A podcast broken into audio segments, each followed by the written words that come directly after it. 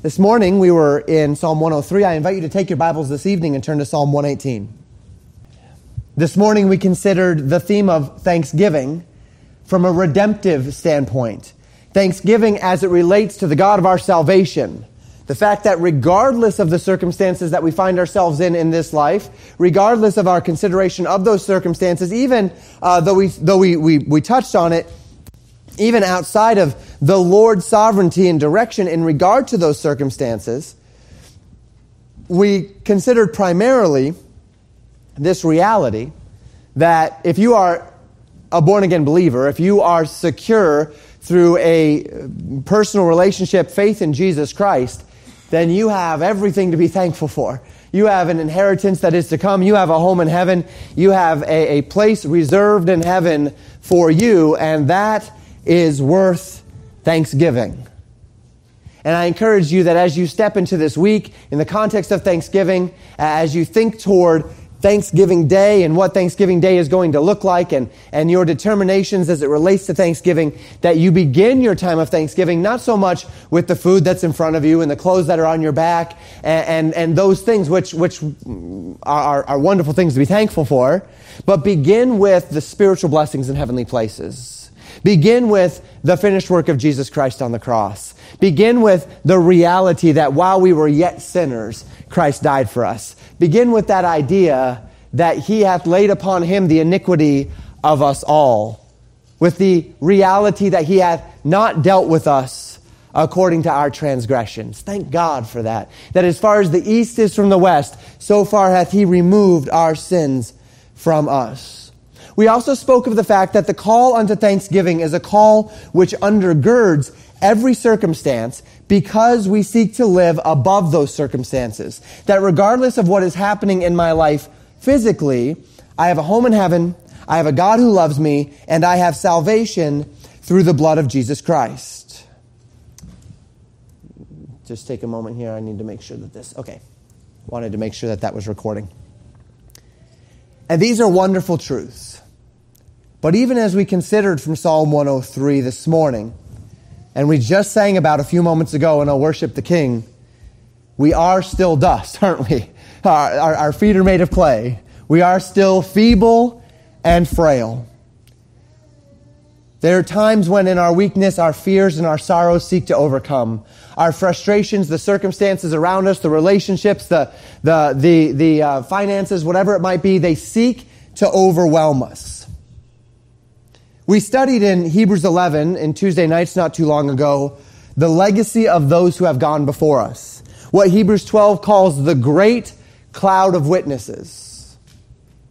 Men and women upon whose shoulders we stand. The scriptures are not lacking in any essential lesson or testimony. And when it comes to the nature of our relationship to the physical circumstances within which we find ourselves, it is no different. When it comes to the things in this world that would seek to overwhelm us, the fears and the frailties and the feebleness and the frustrations, it is no different. And our home base for this message, as I've just said, is in Psalm 118. It's what we're going to walk through primarily this evening. And we begin with verses 1 through 4 of Psalm 18, where the Bible tells us this. "O give thanks unto the Lord, for he is good, because his mercy endureth forever. Let Israel now say that his mercy endureth forever. Let the house of Aaron now say that his mercy endureth forever. Let them now that fear the Lord say that his mercy endureth forever." So our psalm begins with the purpose of its call, just as we saw in this morning in Psalm 103, and very common among the psalms, that the beginning of the psalm elucidates its theme for us. And the call of this psalm is, "Give thanks unto the Lord, for his mercy endureth forever." Thanksgiving is the exhortation, and the root of this exhortation is God's enduring mercy. In Psalm 103 this morning, the source of the blessing of the Lord of which David gave thanks was God's haste to forgive. God's slowness to anger, the reality that God has removed my sin from me. That was the essence. I will bless the Lord. Bless the Lord, O my soul, and all that is within me. Bless his holy name. This evening, it's give thanks unto the Lord, because his mercy endureth forever. A call to thank the Lord for his mercy. But in this case, the mercy is rooted not so much in the context of our spiritual redemption, but we'll see that it's rooted significantly more in the context of physical redemption, in the context of the material and the temporal, in the context of the now. So the psalmist calls for Israel to proclaim God's everlasting mercy. He calls for the house of Aaron. That would be the Levitical priesthood, right? There were singers within the Levitical priesthood, as we mentioned this morning, most likely the same this evening, that the psalmist would have given this over to those that would sing in the temple, and many of them would be Levites, and so you'd have that concept there, house of Aaron, the priesthood, proclaim God's everlasting mercy, and then broadening that call. It's interesting because as we considered this morning, David began with that call being kind of broad. Well, he started small, but then he broadened it to the angels, right? The hosts and the ministers. And then he brought it down to bless the Lord, O my soul.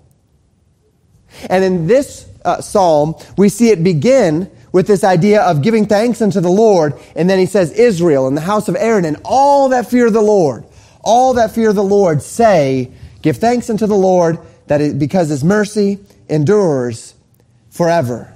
And this is the context for our consideration this evening. So then we read in verses 5 through 7.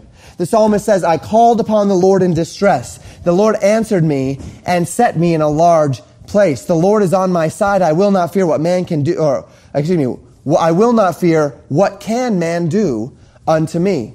The Lord taketh my part with them that help me. Therefore shall I see my desire upon them that hate me. Paul asked in Romans chapter 8, verse 31, as we considered this morning, if God be for us, who can be against us? If God be for us, who can be against us? Now, that doesn't mean people aren't going to set themselves against you, but the idea is if God be for us, what can anything else do to me? The worst thing they can do is send you home, right? The worst thing they can do is kill you. And then you get to go home. If God be for us, who can be against us? David, or the psalmist, and I don't believe it's David here, the psalmist asked, the Lord is on my side, I will not fear. What can man do unto me? What can man do unto me if the Lord is on my side? Nothing that the Lord does not allow them to do. Nothing that is outside of his sovereignty.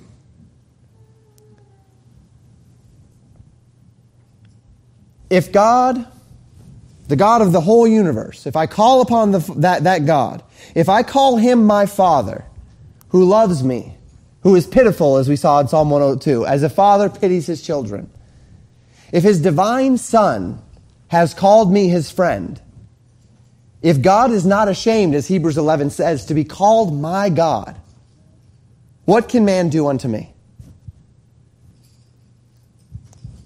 What situation in this life is unbearable when God is on my side?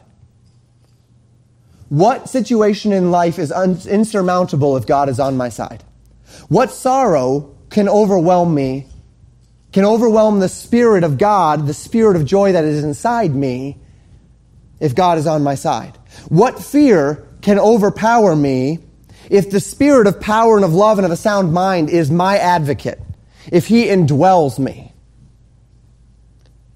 Nathaniel spoke to us not long ago about Psalm 118:5. Not everyone was there. It was at the Rogers house in an evening. The psalmist speaks of calling upon the Lord in his distress. And he rightly said there, the word literally there, distress, means I called upon the Lord in a tight place. And so he says, I called upon the Lord in my distress, in this tight space, and he set me in a large place. He removed the constraints, the tightness. The Lord took him out of the tight place and put him in a large place. If God can do this, because the Lord is on his side, if this is the God we serve, who loves us with an everlasting love, and who has shown us how much he loves us by sending his Son, Jesus Christ, his only begotten Son, to die on the cross for us, and has shown us how much he loves us by putting his Spirit inside our hearts, which cries, Abba, Father. And he has validated his love for us in that he has forgiven us. If that is the God that we serve, if he can turn my sorrows into gladness, if he can turn my fears into confidence, if the fruit of the Spirit is love and joy and peace and long-suffering and gentleness and goodness and faith and meekness and temperance, if he can become my gladness and he can become my confidence, then what can man do unto me? Then what worry can remain? Then what sorrow and fear can sustain? Verses 8 and 9. Psalmist writes, it is better to trust in the Lord than to put confidence in man. It is better to trust in the Lord than to put confidence in princes. To this end, it is far better for me to put my trust in the Lord than it is to put my trust in man. If this is the Lord that I serve, if this is the capability of my God, if this is the God that has reached out and initiated a relationship with me, see, I didn't have to go find God. God came to me. I didn't have to go to the highest hill or to the deepest depths. I didn't have to go to the wise sage, the 50th degree of his craft to find God. The word is very nigh unto me, right? The word of God is here. God is accessible. The heavens declare the glory of God. And if this God is near, so much so that when I accepted Christ as my Savior, he indwells me. Far better to put my trust in him than to put my confidence in man. Psalm 20, verse 7, some trust in chariots, some trust in horses, but we will remember the name of the Lord our God.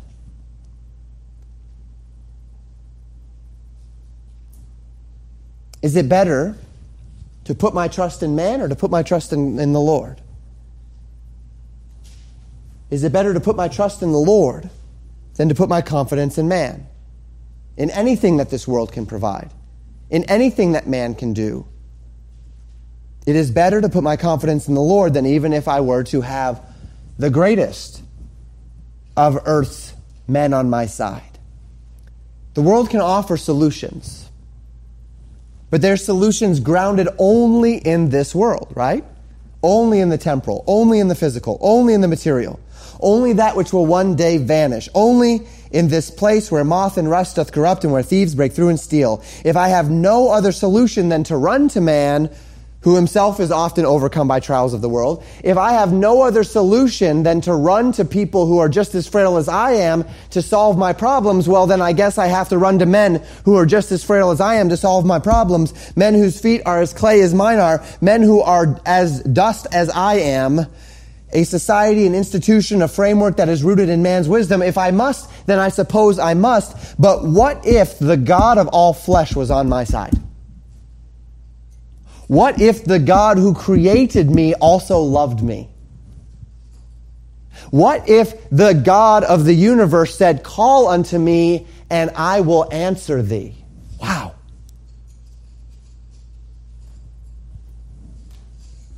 What if God was on your side? It is better to trust in the Lord than to put confidence in man. It is better to trust in the Lord than to put confidence in princes. Verses 10 through 13. All nations compass me about, but in the name of the Lord will I destroy them.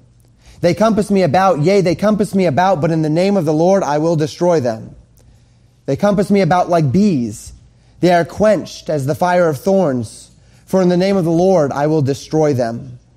Thou hast thrust sore at me that I might fall, but the Lord helped me. It is here that we come to the conviction that this psalm references a time, perhaps the time that Judah spent in captivity in Babylon. Most people speculate that this psalm was written around that time or after that time, after the tremendous overthrow, what we just studied in Jeremiah, what we're studying right now in Lamentations, when her enemies had surrounded her and she rested her confidence not in the sorrow and fear of the circumstances within which she was in Babylon when she was taken into captivity, in the enemies that were there, but instead in the promises of the Lord.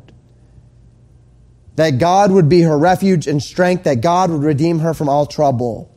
The psalmist speaks of the enemies surrounding like bees, or like a fire among thorns. If you've ever seen pine needles burn, then you know this. Or if you've ever seen bees swarm, there are those times where every once in a while they have some clip on YouTube or whatever of bees that swarm a car. If you've ever seen one of those where bees are all over a car or whatever the case may be, and they're just these swarms of bees or of pine needles burning.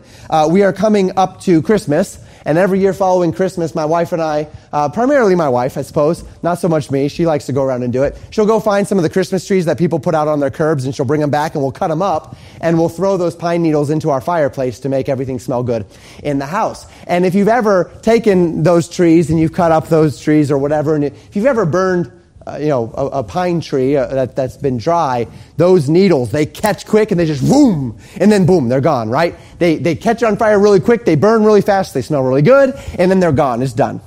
Very, very fast. That's the idea here. He says they are quenched as the fire of thorns, right? These things that catch really quickly, they burn really fast, they're there for a moment, and then boom, they're going to be quenched. And that is the confidence that Israel had put in the Lord, that the Lord would overcome, that the Lord would protect them. See, they are in a bad place at this time, whatever it might be, possibly the captivity, we presume that context, and they say, things look bad, but the Lord is on my side. Such is the picture that the psalmist gives of his enemies. They come quickly, they burn ferociously, but they last only for a moment, for they are as temporal as the flames of fire. But see, our Redeemer is eternal. For all of the ferocity of the sorrows and fears of this world, the Lord is our help. Verses 14 through 16, the Lord is my strength and song, and is become my salvation. The voice of rejoicing and salvation is in the tabernacles of the righteous. The right hand of the Lord doeth valiantly. The right hand of the Lord is exalted. The right hand of the Lord doeth valiantly. Notice the repetition. So it is not man, it is not princes, it is not circumstances, it is not institutions, no government or church or health or wealth. The Lord is my strength and my song. And notice the particular context of that. That the voice of rejoicing and salvation is in the tabernacles of the righteous. One of the times where we kind of get this wrong is we say, Lord, all of these difficult things are happening, all of these terrible circumstances, and you're not delivering me out of them. And the terrible circumstances are rooted in the fact that we're wallowing in our own sin. We're living in bitterness. We're living in unforgiveness. We're living in lust or covetousness. We're living in dishonor or disrespect. We're living in rebellion, or we're living in lies, and we're living out the consequences of our own unrighteousness. And then we're saying, God, where is your salvation? And God says, I'm where I always was. Where are you? Where are you? You're wallowing in the muck, in the mud of your own sin. And I'm here saying, I'm ready for you. I'm ready to clean you up. I'm ready to redeem you. I'm ready to give you what I've promised, but you got to get out of the mud. See, because the voice of rejoicing in salvation, it's in the tabernacle of the righteous. And this is where the psalmist says in Psalm 84, for a day in thy courts is better than 1,000. I had rather be a doorkeeper in the house of my God than to dwell in the tents of wickedness. See, because even if you're a doorkeeper in the house of God, that's the house wherein is the voice of rejoicing. That is the house wherein is the voice of salvation. So better to be the lowest of the low in the kingdom of God than to be the highest of the high in the tents of the wicked. And so that's the context within which we see this rejoicing. This is the context within which you see this deliverance. This deliverance and this rejoicing is in the place, the tabernacles, the tents of the righteous. The right hand of the Lord in that tent, in that tabernacle, does valiantly. The Lord is my strength and my song, and by faith he has become my salvation. To that end, it is in the presence of the Lord. It is in this place of righteousness where is the voice of rejoicing and salvation. The tabernacle of the righteous is where God rests his joy. The strength of the Lord undergirds me in that place. They that wait upon the Lord, we considered, shall renew their strength. They shall mount up with wings as eagles. They shall run and not be weary. They shall walk and not faint. It is not the strength of nations or of communities or of institutions that deliver. It is the strength of God. So we get on God's side. And once we're on God's side, we look for God to do great things. And it is for this reason that we are called to trust Him. It is on this basis that we are exhorted and comforted and strengthened. Because in this world, as in the next, I don't have to be my own strength. You don't have to pull yourself up by your own bootstraps. You don't have to be your own anchor. You don't have to be your own strength when it's time to approach the day. You wake up and you say, what's going to get me through this day? Well, it doesn't have to be your strength. What's going to get me through this time of tremendous sorrow? Well, it doesn't just have to be some kernel of strength inside of you. You don't have to be your own strength when it's time to face those great fears. You don't have to be the one in whom you place your confidence. Your strength, your abilities, your connections, your capacities, that does not have to be where your maximum potential lies. What is any of that to God? What is you on your greatest day compared to God? And you on your greatest day might be a great thing. But compared to God, what is your pastor on his best day compared to the Holy Spirit of God actually working through him? What is your pastor's capacity to teach or to counsel or to minister or to conduct business on his best day as compared to God and his greatness and his wisdom and his power and the conviction of the Holy Spirit in the lives of men and the power of the Holy Spirit in the life of this church? If God owns the cattle on 1,000 hills, if God makes the rain to fall, if God holds the very power of life and death in his hand, if the nations are but a drop in the bucket to the Lord, if God holds the oceans in the hollow of his hand, if he has meted out the worlds with a span, then what can God do for you? What can God do with you?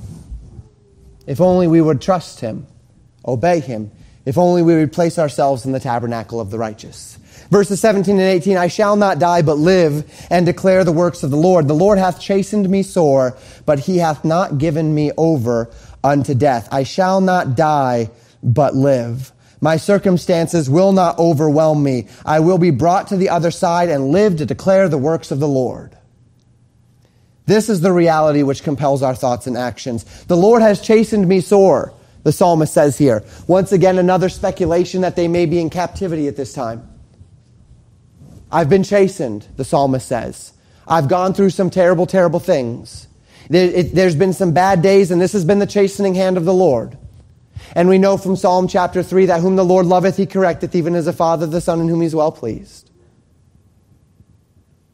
But see, that's the thing. I'm going to chasten my children because I love them, but I'm not going to break them. I seek to break their will, but I never seek to break their spirit, right? I am going to lovingly chasten my children, but I'm not going to destroy them, because I love them. If God has brought upon me even the consequences of my own actions, if I am living in a circumstance and it's not what I would choose, yet what I can know is that God is faithful, and that if he is on my side, and he is, and if I am on his side, which is my choice, then I will not be overwhelmed. I will not die but live. The Lord may chasten me sore, but he will not give me over unto death. God is faithful. And this grounds me in thanksgiving, because it means that I don't have to go through my sorrow alone. And I don't have to be overtaken by it. I don't have to go through my fears alone, my insecurities alone, my difficulties alone, and I don't have to be overcome by them. It means I don't have to be overwhelmed by my circumstances because I serve a God who is above all of those circumstances. And the God who is able to see me through these things, his faithfulness by no means implies that I'll never face trials. We talked about that this morning as well. But his faithfulness does assure me that his loving hand will be over those circumstances. And this inspires me unto a reaction of which I read in verses 19 through 21.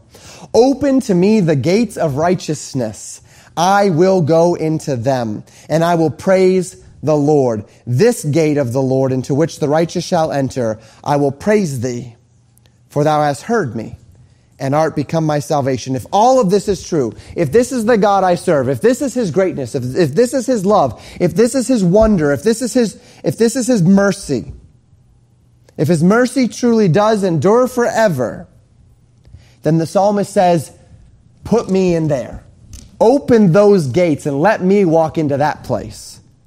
Get me into that tabernacle, the tabernacle of the righteousness. Open the gates of righteousness, and I will go in. If this is the God that I serve, if this is the God who loves me, if this is the God who has laid all this before me, if the Lord is so strong and his faithfulness is so sure that those that rest upon his presence, rest in his presence, can truly say, if the Lord is on my side, I will not fear. What can man do unto me? If that is the God that is in the heavens, then open that gate to me, and I'm going to walk through that. We can be so interesting, can't we? Humans, we're so selfish. We're so short-sighted, aren't we? How often do we trade the blessings of eternity for some temporal pleasure? How often do we trade the nutrient-rich blessings of spiritual food for the cotton candy of this world? And it's silly, isn't it? I mean, it's truly absurd that we would do so. The psalmist looks at the God that we serve, and he looks at his limitlessness and his abundant love that's combined with this limitlessness. And he says, if that is God, I want to be right by him. Like James and John, who said, Lord, let me sit at your right hand, right? And the mother who said, may my children sit at your right hand and your left hand in the kingdom. He says, it's not mine to give, but you know what? We should all want to sit there, shouldn't we? Lord, place me at your right hand. That's where I want to be. I want to be as close to you as possible. When that gate opens, I'm going to be the first in line. We're going to see, if you want to brave the materialistic craziness of Black Friday this Friday, what you would find is people that are waiting in line for hours to be the first one through those doors. Well, I don't know if you're going to do any of that on Friday, but let me tell you this. That ought to be our mindset with the gates of righteousness. I'm going to camp out at those gates. I'm going to be the first one there when they open. Get me in that door. Open wide the gates of righteousness, and I'm going to enter in there. Who is it in this world that can rest in confidence of the fullness of the Lord's faithfulness? Well, who's on the Lord's side? They are the ones that can rest in confidence of the Lord's faithfulness. The Lord is on the side of those who are on his side. If the Lord promises to be on my side, then by all means, I'm going to get on his. The righteous enter into the gate of the presence of the Lord, and it is there where my circumstances give way to thanksgiving. Oh, give thanks unto the Lord, for he is good, for his mercy endureth forever. I'm standing in the gates. I've walked through the gates, and I'm in the tabernacle of righteousness. My Lord is there. The enemy is without, but they can't come in here. There's no admittance for them. And in here, God's in charge. What can man do unto me? That ought to make you thankful. So it is that we find a symbiotic relationship of which we cannot overlook and we cannot overestimate. The Lord is on my side, and I get on his side. I get on the Lord's side because he is on my side, And as I get on his side, he is all the more an advocate for me. One cannot exist in the fullness of the Lord's blessings without being fully committed to him. And this is not because God changes. Indeed, God cannot change, but only that his reactions and dispositions change in accordance with my faith and my obedience. As the song says, trust and obey, for there's no other way to be happy in Jesus but to trust and obey. And so I will praise him. So I will rest in an abundance of thanksgiving. Because what else can I do? What else is an appropriate response? What else is a valid response to all that the Lord has done and desires to do for me but to be thankful? Now, the Psalms, believe it or not, are heavily messianic in nature. I think most of you know this. It's within the Psalms that we find many of the insights into the nature of the coming of the one who would be called Messiah, who we know as Jesus of Nazareth. And in this context, we find a very important messianic prophecy. In the context of this concept of God's faithfulness in the midst of suffering, when surrounded by enemies, of thanksgiving in the midst of sorrow and of fear, when God allows trials and suffering, the fact that God has chastened me sore, but he has not allowed me to be overcome, and only in his faithfulness has he chastened me, giving me confidence to endure. In the context of all of that, we find these words in verses 22 and 23. The stone which the builders refused is become the head of the corner. This is the Lord's doing. It is marvelous in our eyes. The declaration of that day seeks to root the minds of the singers in the reality that God exalts the lowly, that those in power, perhaps in this context Babylon, sought to dispose of the stone, which would be Judah, and yet in God's faithfulness, that very stone will become the chief cornerstone. In other words, Israel is exuding its confidence that the Lord will, in his time, be their overcome, be the one who would help them overcome. That their enemies would be overcome. That they, the stone which the builders at this time have refused, would one day be the chief of the corner. Yet we find that this is not just about Judah, is it? We find that this is a poignant prophecy of our Lord and Savior Jesus Christ. That in God's faithfulness, the stone that is rejected becomes the chief of the corner. Our Lord Jesus Christ used these very words to declare his own rejection and eventual exaltation before the Lord. This verse is used not just by Christ, but it's used as a reference point throughout the New Testament. It's used in Acts chapter 4. It's used in Romans chapter 9. It's used in Ephesians chapter 2. It's used in 1 Peter chapter 2. Why is it messianic? Certainly the scriptures intend to speak of Christ here.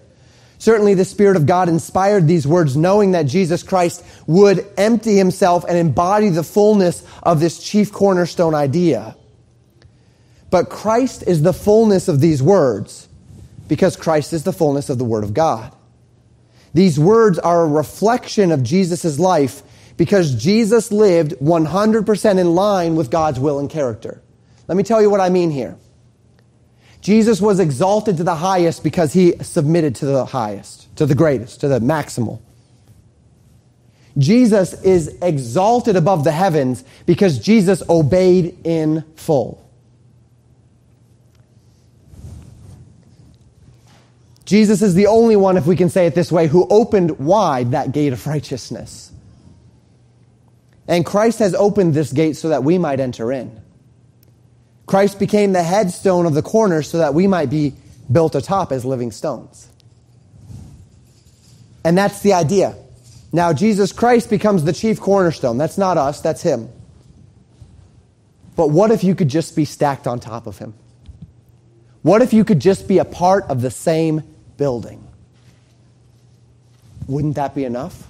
Shouldn't that be enough? Wouldn't that be enough to say, wow, God, I am a part of the building of Christ. I am a part of something so much greater than myself. I am a part of that which Jesus Christ himself did. Submit to the Father. So much so that he was exalted into the heavens, that at the name of Jesus, every knee shall bow and every tongue shall confess of things in heaven and things in earth and things under the earth, that Jesus Christ is Lord to the glory of God the Father. And that reality, I get to be a part of that. I get to be a part of that exaltation. I get to be a co-inheritor of that glory. That's worthy of thanksgiving. And so the psalmist says in verse 24, "This is the day which the Lord hath made. We will rejoice and be glad in it." We witness here what is very likely a double entendre, a double meaning. This is the day. What day? What day is this day? Well, we have two different possibilities. Probably it means both. First, the day when the stone that the builder rejected becomes the head of the corner. That day, I'm going to rejoice in that day. I'm going to rejoice in the day when the stone that the builders rejected becomes the head of the corner. We just saw in the context that the stone that the builders rejected, the same has become the head of the corner. This is the Lord's doing. It is marvelous in our eyes. This is the day that the Lord hath made. The Lord has ordained that day. That day is going to come, and I'm going to rejoice in that day. I'm going to rejoice in that day. Once again, it's the mindset that says, if the Lord before me, who can be against me? If that victory is my end, then what is today? But another day that I'm going to rejoice in him. Because every day can be a day of rejoicing, maybe not in the context of what's happening today, but most certainly in the context of what's going to happen tomorrow. Every day can be a day of rejoicing. That there is a day coming when the stone that the builders rejected will become the chief cornerstone. We see that this is already reflected in the church, right? That Jesus has become the chief cornerstone of the church. And one day every knee will bow. Every tongue will confess. And this is the Lord's doing. This day is marvelous in our eyes. The day that God exalts his own way, exalts his own will. The day the Lord Jesus Christ is exalted above the heavens. The day when the stone was rolled away. The glory yet future when Jesus will return again. And that is the Lord's doing. And this because Jesus is the embodiment of God's promises. So that each day that we live in the confidence of our salvation. As we spoke of this morning, we experience the joys of spiritual fruit in our lives. We live in the blessedness of the Spirit of God, the earnest of our inheritance until the redemption of the purchased possession. Each day we see this as another testimony of God's sure coming. That day is a day in which I will rejoice and be glad. And it's that very blessedness that allows me then to turn my gaze upon today. This day, this actual day. Perhaps the other meaning here. That if all of that is in place, and if that same God who exalts Jesus Christ to the heavens, the same God that raised Jesus from the dead, the same God that caused the lepers to be healed and the blind to see and the lame to walk, if that same God walks with me and talks with me. And he tells me I am his own. And he's not ashamed to be called my God.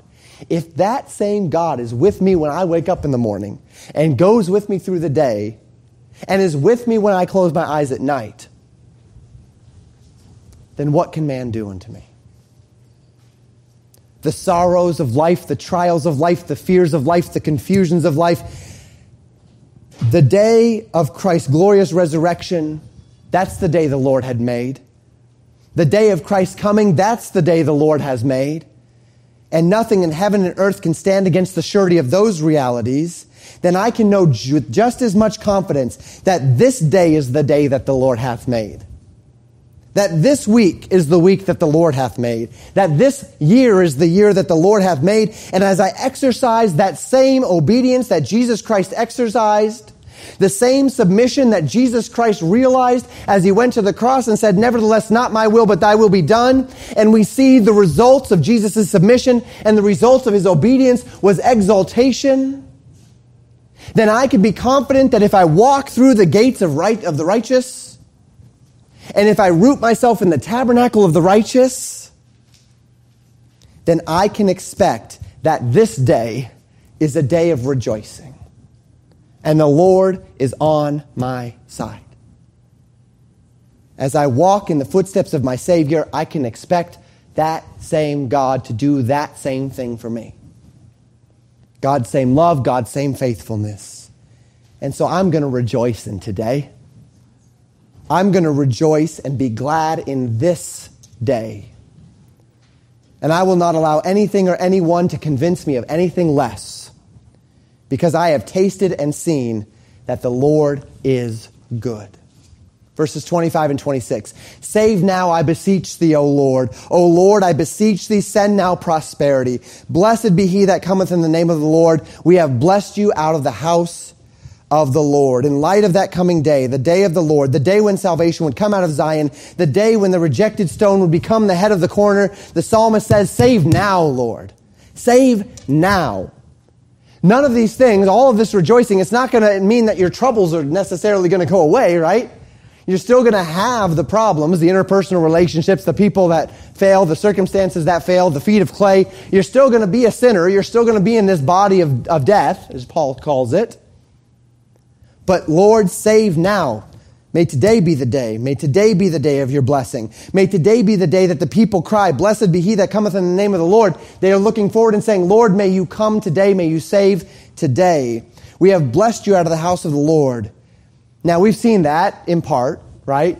We've seen a day when Jesus rode on the foal of an ass through Jerusalem, and they cried, Hosanna to God in the highest. Blessed be he that cometh in the name of the Lord, in fulfillment of this prophetic word. But, of course, we still look forward to that day when the clouds will part and Jesus will return just as he left, and they will look upon him whom they have pierced, and they will mourn for him. And once again, they will say those words, blessed be he that cometh in the name of the Lord. But while we wait on that day, our wait is not in vain. We do not wait in sorrow and misery.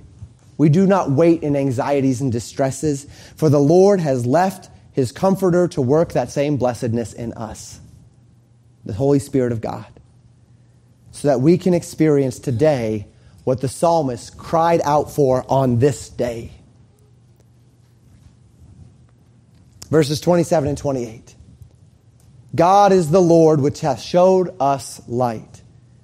Bind the sacrifice with cords, even unto the horns of the altar. Thou art my God, I will praise thee. Thou art my God, I will exalt thee. Because it is God who has done these things, God who has shown us light. To that end, the psalmist calls for us to bind the sacrifice with cords, even under the horns of the altar. The idea here is that you, because this is the God that you serve, go get your sacrifice, wrap it up, take it to the altar, lay it on as a thank offering. Serve the Lord today, because this is the God you serve. So bless him.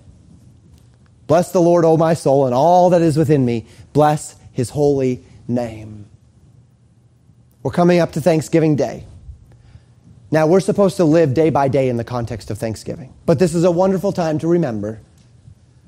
And on that day, let's offer up unto him our thanksgivings.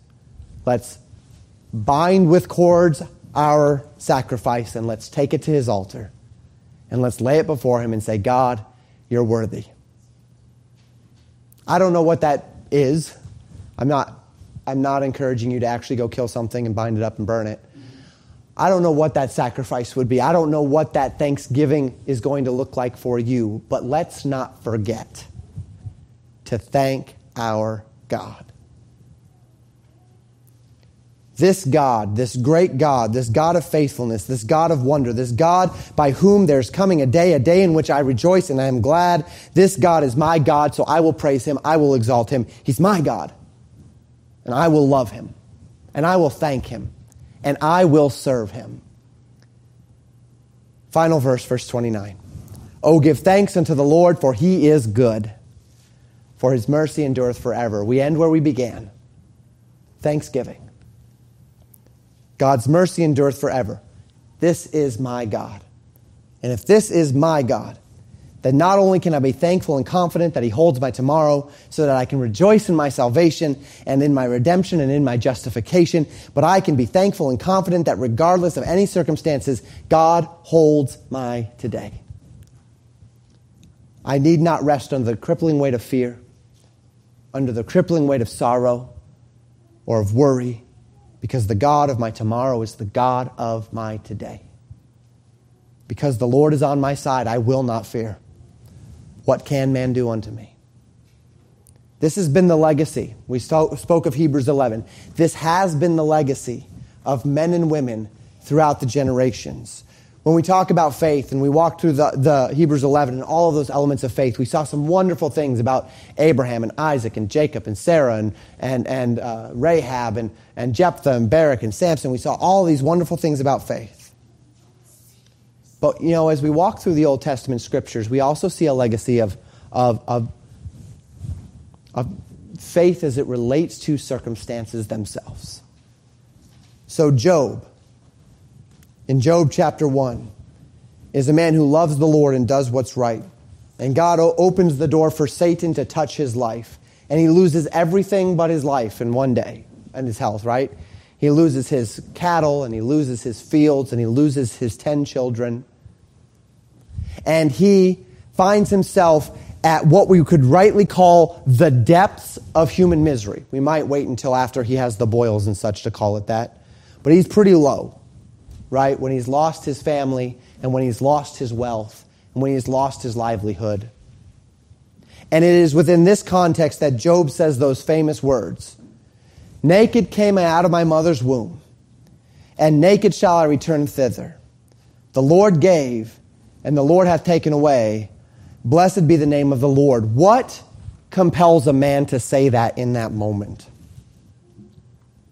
What brings a man to the point in his thinking, to the point in his mindset, where his visceral reaction, where his reflex action, his spiritual reflex action in that moment of the deepest pain and sorrow of his life is to worship the Lord, to bless the Lord, to offer his thanksgivings unto God? It's a man that understands this very idea.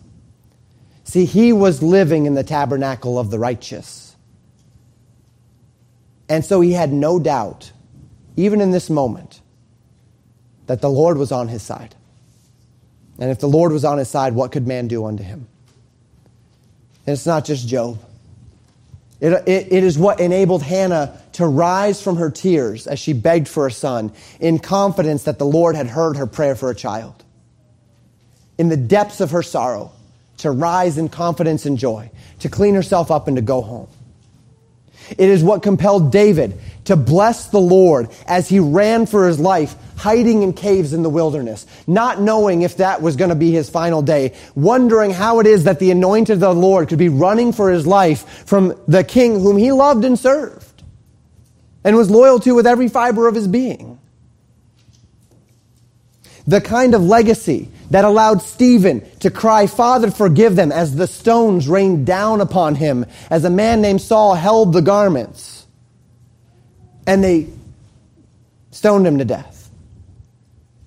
The kind of context, the kind of thanksgiving, the kind of mindset that compelled Paul to say, "Most gladly, therefore, will I rather glory in my infirmities, that the power of Christ may rest upon me.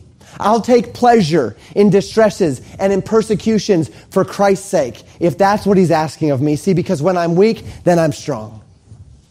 Because my weakness is God's strength. Because if God be for me, who can be against me? Because if the Lord is on my side, what can man do unto me? Men and women in every age of the church, singing their songs of thanksgiving, making odes to of joy to the God of their salvation, resting in a confidence that transcends circumstances, because they knew, as we know now, that the Lord is on our side, because they dwelt in the tabernacle of the righteous. So what can man do unto you? I don't know all of the sorrows and fears and anxiety that rest in your heart, of what this year has meant for you and what you have looking ahead. But I know the God of tomorrow. And I know the God of today. And I know that he's faithful. And so what do we do? Well, first off, we get on his side. And once you're there, rest. Rest in that God of your salvation. Have confidence. And let us remember to give thanks unto the Lord this week, for he is good, and his mercy endureth forever. Let's close in prayer. Father, thank you for who you are. Thank you for your blessings. Thank you for your promises. Thank you for your love for us. Thank you for the confidence that we can have in you. Some trust in chariots, some in horses, but we will trust in the name of the Lord our God. I pray this for our church, for our marriages, for our families. I pray this for our country as it relates to our interaction, that we would trust in the Lord our God. I pray for those under the sound of my voice who are hurting, who are sorrowful, who are confused, who are frustrated, who are overwhelmed, who are fearful, who are anxious, that they would trust in the name of the Lord their God. And I pray for us this week, that as we are called to live in the context of Thanksgiving, that this week would afford for us a unique opportunity to focus in on all that you have done for us and of your worthiness to be thanked. I ask these things in Jesus' name. Amen. Thank you for listening to Pastor Jamin Wickler from Legacy Baptist Church in Buffalo, Minnesota. More information about Legacy Baptist Church and a library of sermons are available at www.legacybaptistchurch.net.